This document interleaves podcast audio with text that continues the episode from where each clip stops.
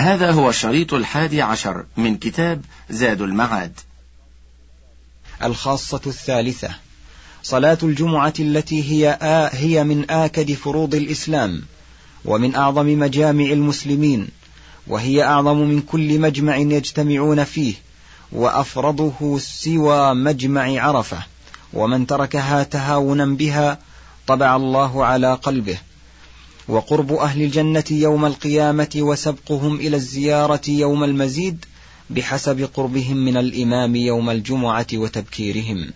الخاصة الرابعة الأمر بالاغتسال في يومها وهو أمر مؤكد جدا ووجوبه أقوى من وجوب الوتر وقراءة البسملة في الصلاة ووجوب الوضوء من مس النساء ووجوب الوضوء من مس الذكر ووجوب الوضوء من القهقهة في الصلاة ووجوب الوضوء من الرعاف والحجامة والقيء ووجوب الصلاة على النبي صلى الله عليه وسلم في التشهد الأخير ووجوب القراءة على المأموم.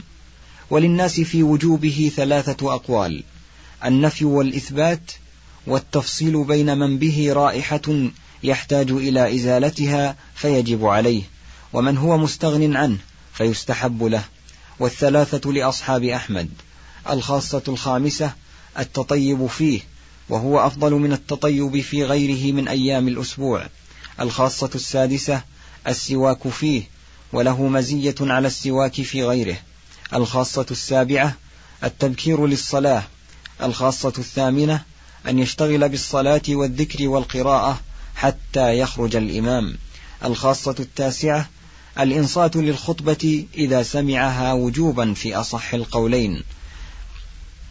فإن تركه كان لاغيا ومن لغى فلا جمعة له وفي المسند مرفوعا والذي يقول لصاحبه أنصت فلا جمعة له. الخاصة العاشرة قراءة سورة الكهف في يومها. فقد روي عن النبي صلى الله عليه وسلم من قرأ سورة الكهف يوم الجمعة سطع له نور من تحت قدمه إلى عنان السماء يضيء به يوم القيامة وغفر له ما بين الجمعتين. وذكره سعيد بن منصور من قول أبي سعيد الخدري وهو أشبه الحادية عشرة أنه لا يكره فعل الصلاة فيه وقت الزوال عند الشافعي رحمه الله ومن وافقه وهو اختيار شيخنا أبي العباس بن تيمية ولم يكن اعتماده على حديث ليث عن مجاهد عن أبي الخليل عن أبي قتادة عن النبي صلى الله عليه وسلم أنه كره الصلاة نصف النهار إلا يوم الجمعة وقال إن جهنم تسجر إلا يوم الجمعة وإنما كان اعتماده على أن من جاء إلى الجمعة يستحب له أن يصلي حتى يخرج الإمام. وفي الحديث الصحيح لا يغتسل رجل يوم الجمعة ويتطهر ما استطاع من طهر ويدهن من دهنه أو يمس من طيب بيته ثم يخرج فلا يفرق بين اثنين ثم يصلي ما كتب له ثم ينصت إذا تكلم الإمام إلا غفر له ما بينه وبين الجمعة الأخرى رواه البخاري. فندبه إلى الصلاة ما كتب له ولم يمنعه عنها إلا في وقت خروج الإمام. ولهذا قال غير واحد من السلف منهم عمر بن الخطاب رضي الله عنه وتبعه عليه الإمام أحمد بن حنبل خروج الإمام يمنع الصلاة وخطبته تمنع الكلام فجعلوا المانع من الصلاة خروج الإمام لا انتصاف النهار. وأيضا فإن الناس يكونون في المسجد تحت السقوف ولا يشعرون بوقت الزوال والرجل يكون متشاغلا بالصلاة لا يدري بوقت الزوال ولا يمكنه أن يخرج ويتخطى رقاب الناس وينظر إلى الشمس ويرجع ولا يشرع له ذلك. وحديث أبي قتادة هذا قال أبو داود هو مرسل لأن أبا الخليل لم يسمع من أبي قتادة والمرسل إذا اتصل به عمل وعضده قياس أو قول صحابي أو كان مرسله معروفا باختيار الشيوخ ورغبته عن الرواية عن الضعفاء والمتروكين ونحو ذلك مما يقتضي قوته عمل به. وأيضا فقد عضده شواهد أخرى منها ما ذكره الشافعي في كتابه فقال روي عن إسحاق بن عبد الله عن سعيد بن أبي سعيد عن أبي هريرة أن النبي صلى الله عليه وسلم نهى عن الصلاة نصف النهار حتى تزول الشمس إلا يوم الجمعة. هكذا رواه رحمه الله في كتاب اختلاف الحديث ورواه في كتاب الجمعة. حدثنا إبراهيم بن محمد عن إسحاق ورواه أبو خالد الأحمر عن شيخ من أهل المدينة يقال له عبد الله بن سعيد المقبري عن أبي هريرة عن النبي صلى الله عليه وسلم وقد رواه البيهقي في المعرفة من حديث عطاء بن عجلان عن أبي نضرة عن أبي سعيد وأبي هريرة قال كان النبي صلى الله عليه وسلم ينهى عن الصلاة نصف النهار إلا يوم الجمعة ولكن إسناده فيه من لا يحتج به قاله البيهقي. قال ولكن إذا انضمت هذه الأحاديث إلى حديث أبي قتادة أحدثت بعض القوة. قال الشافعي من شأن الناس التهجير إلى الجمعة والصلاة إلى خروج الإمام. قال البيهقي الذي أشار إليه الشافعي موجود في الأحاديث الصحيحة. وهو أن النبي صلى الله عليه وسلم رغب في التبكير إلى الجمعة وفي الصلاة إلى خروج الإمام من غير استثناء. وذلك يوافق هذه الأحاديث التي أبيحت فيها الصلاة نصف النهار يوم الجمعة. وروينا الرخصة في ذلك عن عطاء وطاووس والحسن ومكحول. قلت اختلف الناس في كراهة الصلاة نصف النهار على ثلاثة أقوال. أحدها أنه ليس وقت كراهة بحال وهو مذهب مالك. الثاني أنه وقت كراهة في يوم الجمعة وغيرها وهو مذهب أبي حنيفة والمشهور من مذهب أحمد. والثالث أنه وقت كراهة إلا يوم الجمعة فليس بوقت كراهة وهذا مذهب الشافعي. الثانية عشرة قراءة سورة الجمعة والمنافقين أو سبح والغاشية في صلاة الجمعة. فقد كان رسول الله صلى الله عليه وسلم يقرأ بهن في الجمعة ذكره مسلم في صحيحه. وفيه أيضا أنه صلى الله عليه وسلم كان يقرأ فيها بالجمعة وهل أتاك حديث الغاشية؟ ثبت عنه ذلك كله. ولا يستحب أن يقرأ من كل سورة بعضها أو يقرأ إحداهما في الركعتين فإنه خلاف السنة وجهال الأئمة يداومون على ذلك. الثالثة عشرة. أنه يوم عيد متكرر في الأسبوع. وقد روى أبو عبد الله ابن ماجه في سننه من حديث أبي لبابة بن عبد المنذر قال قال رسول الله صلى الله عليه وسلم إن يوم الجمعة سيد الأيام وأعظمها عند الله وهو أعظم عند الله من يوم الأضحى ويوم الفطر فيه خمس خلال. خلق الله فيه آدم وأهبط فيه آدم إلى الأرض وفيه توفى الله آدم وفيه ساعة لا يسأل الله العبد فيها شيئا إلا أعطاه ما لم يسأل حراما وفيه تقوم الساعة ما من ملك مقرب ولا سماء ولا أرض ولا رياح ولا جبال ولا شجر إلا وهن يشفقن من يوم الجمعة.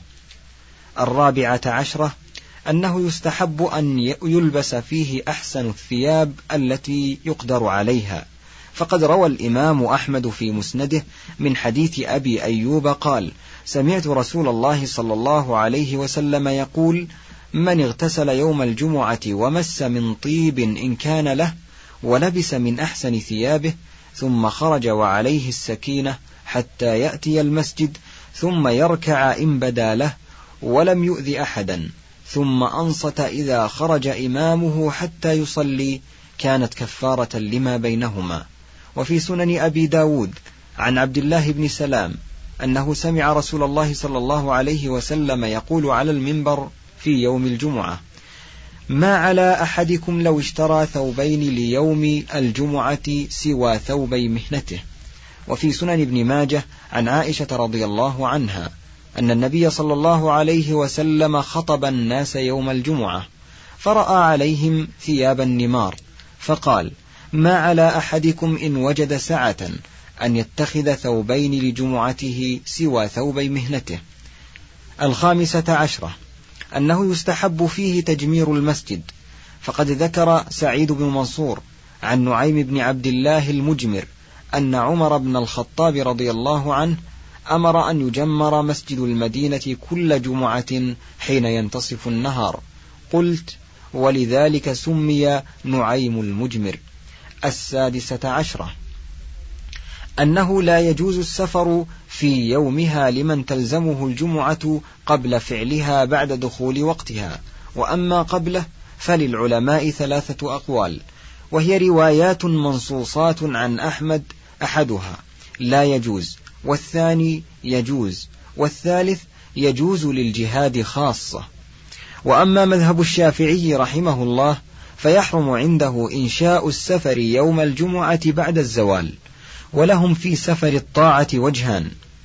أحدهما تحريمه وهو اختيار النووي والثاني جوازه وهو اختيار الرافعي. وأما السفر قبل الزوال فللشافعي فيه قولان القديم جوازه. والجديد أنه كالسفر بعد الزوال. وأما مذهب مالك فقال صاحب التفريع ولا يسافر أحد يوم الجمعة بعد الزوال حتى يصلي الجمعة. ولا بأس أن يسافر قبل الزوال. والاختيار ألا يسافر إذا طلع الفجر وهو حاضر حتى يصلي الجمعة. وذهب أبو حنيفة إلى جواز السفر مطلقا. وقد روى الدار قطني في الأفراد من حديث ابن عمر رضي الله عنهما أن رسول الله صلى الله عليه وسلم قال من سافر من دار إقامته يوم الجمعة دعت عليه الملائكة ألا يصحب في سفره وهو من حديث ابن لهيعة وفي مسند الإمام أحمد من حديث الحكم عن مقسم عن ابن عباس قال بعث رسول الله صلى الله عليه وسلم عبد الله بن رواحة في سرية فوافق ذلك يوم الجمعة. قال فغدا أصحابه. وقال أتخلف وأصلي مع رسول الله صلى الله عليه وسلم ثم ألحقهم.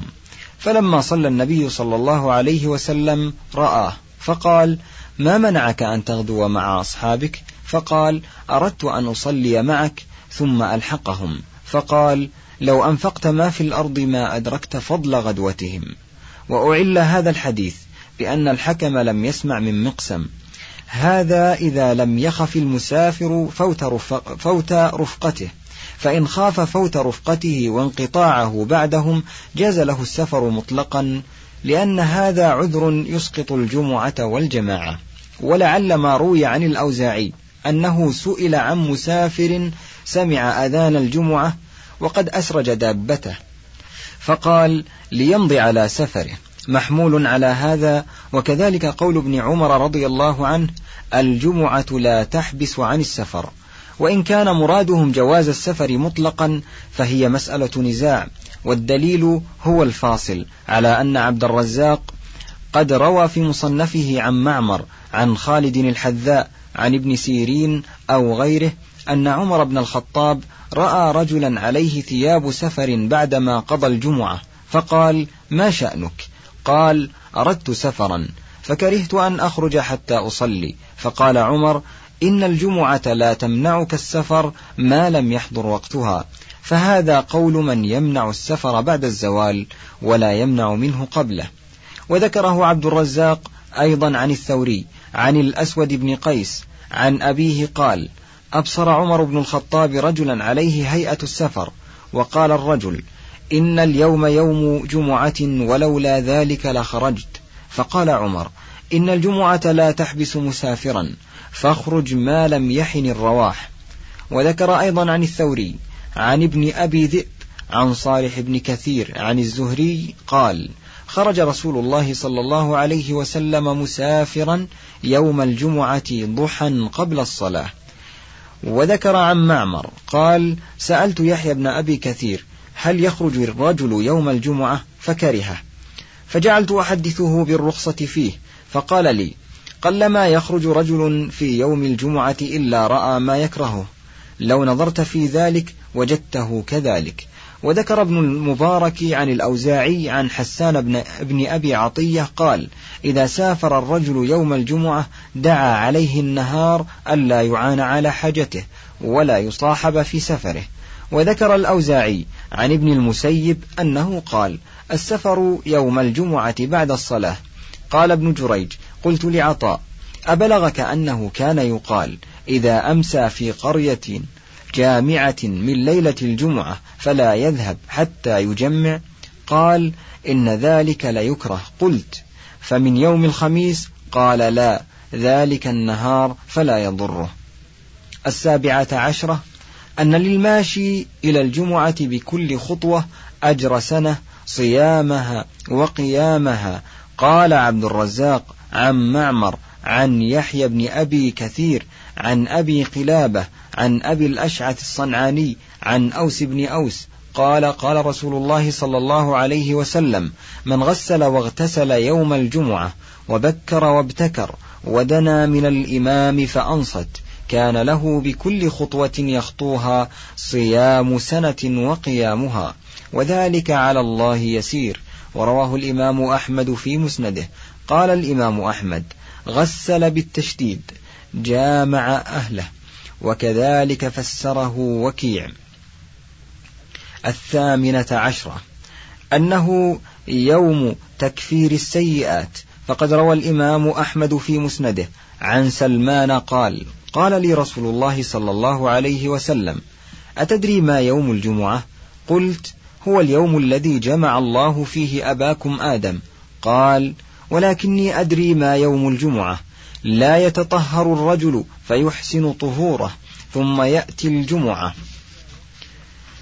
فينصت حتى يقضي الإمام صلاته إلا كانت كفارة لما بينه وبين الجمعة المقبلة ما اجتنبت المقتلة.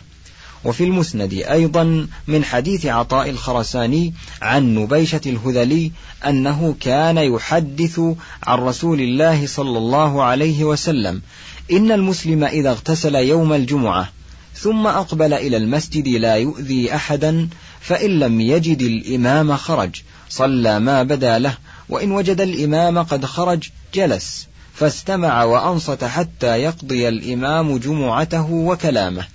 إن لم يغفر له في جمعته تلك ذنوبه كلها أن تكون كفارة للجمعة التي تليها.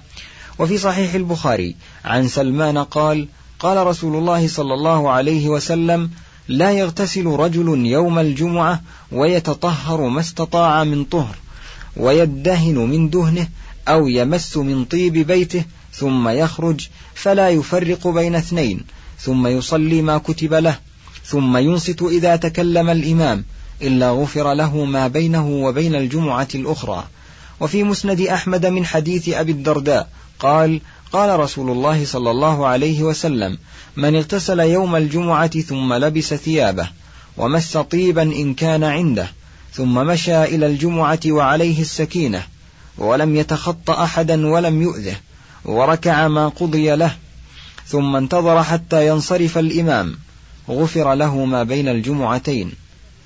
التاسعة عشرة أن جهنم تسجر كل يوم إلا يوم الجمعة. وقد تقدم حديث أبي قتادة في ذلك وسر ذلك والله أعلم أنه أفضل الأيام عند الله ويقع فيه من الطاعات والعبادات والدعوات والابتهال إلى الله سبحانه وتعالى ما يمنع من تسجير جهنم فيه ولذلك تكون معاصي أهل الإيمان فيه أقل من معاصيهم في غيره حتى إن أهل الفجور ليمتنعون فيه مما لا يمتنعون منه في يوم السبت وغيره. وهذا الحديث الظاهر منه أن المراد سجر جهنم في الدنيا وأنها توقد كل يوم إلا يوم الجمعة. وأما يوم القيامة فإنه لا يفتر عذابها ولا يخفف عن أهلها الذين هم أهلها يوما من الأيام. ولذلك يدعون الخزنة أن يدعوا ربهم ليخفف عنهم يوما من العذاب. فلا يجيبونهم إلى ذلك. العشرون أن فيه ساعة الإجابة وهي الساعة التي لا يسأل الله عبد مسلم فيها شيئا إلا أعطاه. ففي الصحيحين من حديث أبي هريرة رضي الله عنه قال قال رسول الله صلى الله عليه وسلم إن في الجمعة لساعة لا يوافقها عبد مسلم وهو قائم يصلي يسأل الله شيئا إلا أعطاه إياه. وقال بيده يقللها. وفي المسند من حديث أبي لبابة بن عبد المنذر عن النبي صلى الله عليه وسلم قال سيد الأيام يوم الجمعة وأعظمها عند الله وأعظم عند الله من يوم الفطر ويوم الأضحى وفيه خمس خصال خلق الله فيه آدم وأهبط الله فيه آدم إلى الأرض وفيه توفى الله عز وجل آدم وفيه ساعة لا يسأل الله العبد فيها شيئا إلا آتاه الله إياه ما لم يسأل حراما. وفيه تقوم الساعة ما من ملك مقرب ولا أرض ولا رياح ولا بحر ولا جبال ولا شجر إلا وهن يشفقن من يوم الجمعة. فصل وقد اختلف الناس في هذه الساعة هل هي باقية أو قد رفعت؟ على قولين حكاهما ابن عبد البر وغيره والذين قالوا هي باقية ولم ترفع اختلفوا هل هي في وقت من اليوم بعينه أم هي غير معينة؟ على قولين ثم اختلف من قال بعدم تعيينها هل هي تنتقل في ساعات اليوم أو لا؟ على قولين أيضا والذين قالوا بتعيينها اختلفوا على أحد عشر قولا قال ابن المنذر. روينا عن أبي هريرة رضي الله عنه أنه قال هي من طلوع الفجر إلى طلوع الشمس وبعد صلاة العصر إلى غروب الشمس. الثاني أنها عند الزوال ذكره ابن المنذر عن الحسن البصري وأبي العالية. الثالث أنها إذا أذن المؤذن بصلاة الجمعة. قال ابن المنذر روينا ذلك عن عائشة رضي الله عنها. الرابع أنها إذا جلس الإمام على المنبر يخطب حتى يفرغ. قال ابن المنذر رويناه عن الحسن البصري. الخامس قاله أبو بردة هي الساعة التي اختار الله وقتها للصلاة. السادس قاله أبو السوار العدوي وقال كانوا يرون أن الدعاء مستجاب ما بين زوال الشمس إلى أن تدخل الصلاة. السابع قاله أبو ذر إنها ما بين أن ترتفع الشمس شبرا إلى ذراع. الثامن أنها ما بين العصر إلى غروب الشمس. قاله أبو هريرة وعطاء وعبد الله بن سلام وطاووس حكى ذلك كله ابن المنذر. التاسع أنها آخر ساعة بعد العصر وهو قول أحمد وجمهور الصحابة والتابعين. العاشر أنها من حين خروج الإمام إلى فراغ الصلاة. حكاه النووي وغيره. الحادي عشر. أنها الساعة الثالثة من النهار. حكاه صاحب المغني فيه. وقال كعب لو قسم الإنسان جمعة في جمع أتى على تلك الساعة. وقال عمر إن طلب حاجة في يوم ليسير. وأرجح هذه الأقوال. قولان تضمنتهما الأحاديث الثابتة وأحدهما أرجح من الآخر. الأول أنها من جلوس الإمام إلى انقضاء الصلاة وحجة هذا القول ما روى مسلم في صحيحه من حديث أبي بردة بن أبي موسى أن عبد الله بن عمر قال أسمعت أباك يحدث عن رسول الله صلى الله عليه وسلم في شأن ساعة الجمعة شيئا؟ قال نعم. سمعته يقول سمعت رسول الله صلى الله عليه وسلم يقول هي ما بين أن يجلس الإمام إلى أن تقضى الصلاة. وروى ابن ماجه والترمذي من حديث عمرو بن عوف المزني عن النبي صلى الله عليه وسلم قال إن في الجمعة ساعة لا يسأل الله العبد فيها شيئا إلا آتاه الله إياه. قالوا يا رسول الله أية ساعة هي؟ قال حين تقام الصلاة إلى الانصراف منها. والقول الثاني أنها بعد العصر وهذا أرجح القولين وهو قول عبد الله بن سلام وأبي هريرة والإمام أحمد وخلق. وحجة هذا القول ما رواه أحمد في مسنده من حديث أبي سعيد وأبي هريرة أن النبي صلى الله عليه وسلم قال إن في الجمعة ساعة لا يوافقها عبد مسلم يسأل الله فيها خيرا إلا أعطاه إياه وهي بعد العصر. وروى أبو داود والنسائي عن جابر عن النبي صلى الله عليه وسلم قال يوم الجمعة اثنا عشر ساعة فيها ساعة لا يوجد مسلم يسأل الله فيها شيئا إلا أعطاه فالتمسوها آخر ساعة بعد العصر. وروى سعيد بن منصور في سننه عن أبي سلمة بن عبد الرحمن أن ناسا من أصحاب رسول الله صلى الله عليه وسلم اجتمعوا فتذاكروا الساعة التي في يوم الجمعة فتفرقوا ولم يختلفوا أنها آخر ساعة من يوم الجمعة. وفي سنن ابن ماجه عن عبد الله بن سلام قال قلت ورسول الله صلى الله عليه وسلم جالس إنا لنجد في كتاب الله يعني التوراة في يوم الجمعة ساعة لا يوافقها عبد مؤمن يصلي يسأل الله عز وجل شيئا إلا قضى الله له حاجته. قال عبد الله فأشار إلي رسول الله صلى الله عليه وسلم أو بعض ساعة. قلت صدقت يا رسول الله أو بعض ساعة. قلت أي ساعة هي؟ قال هي آخر ساعة من ساعات النهار. قلت إنها ليست ساعة صلاة. قال بلى إن العبد المؤمن إذا صلى ثم جلس لا يجلسه إلا الصلاة فهو في صلاة. وفي مسند أحمد من حديث أبي هريرة قال قيل للنبي صلى الله عليه وسلم لأي شيء سمي يوم الجمعة؟ قال لأن فيها طبعت طينة أبيك آدم وفيها الصعقة والبعثة وفيها البطشة وفي آخر ثلاث ساعات منها ساعة من دعا الله فيها استجيب له. وفي سنن أبي داود والترمذي والنسائي من حديث أبي سلمة ابن عبد الرحمن عن أبي هريرة رضي الله عنه قال قال رسول الله صلى الله عليه وسلم خير يوم طلعت فيه الشمس يوم الجمعة فيه خلق آدم وفيه أهبط وفيه تيب عليه وفيه مات وفيه تقوم الساعة وما من دابة إلا وهي مصيخة يوم الجمعة من حين تصبح حتى تطلع الشمس شفقا من الساعة إلا الجن والإنس. وفيه ساعة لا يصادفها عبد مسلم وهو يصلي يسأل الله عز وجل حاجة إلا أعطاه إياها. قال كعب ذلك في كل سنة يوم فقلت بل في كل جمعة. قال فقرأ كعب التوراة. فقال صدق رسول الله صلى الله عليه وسلم. قال أبو هريرة ثم لقيت عبد الله بن سلام فحدثته بمجلسي مع كعب.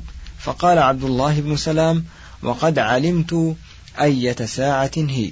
قال أبو هريرة فقلت أخبرني بها. فقال عبد الله بن سلام هي آخر ساعة من يوم الجمعة. فقلت كيف هي آخر ساعة من يوم الجمعة؟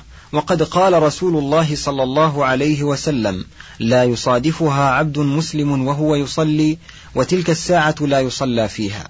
فقال عبد الله بن سلام ألم يقل رسول الله صلى الله عليه وسلم من جلس مجلسا ينتظر الصلاة فهو في صلاة حتى يصلي؟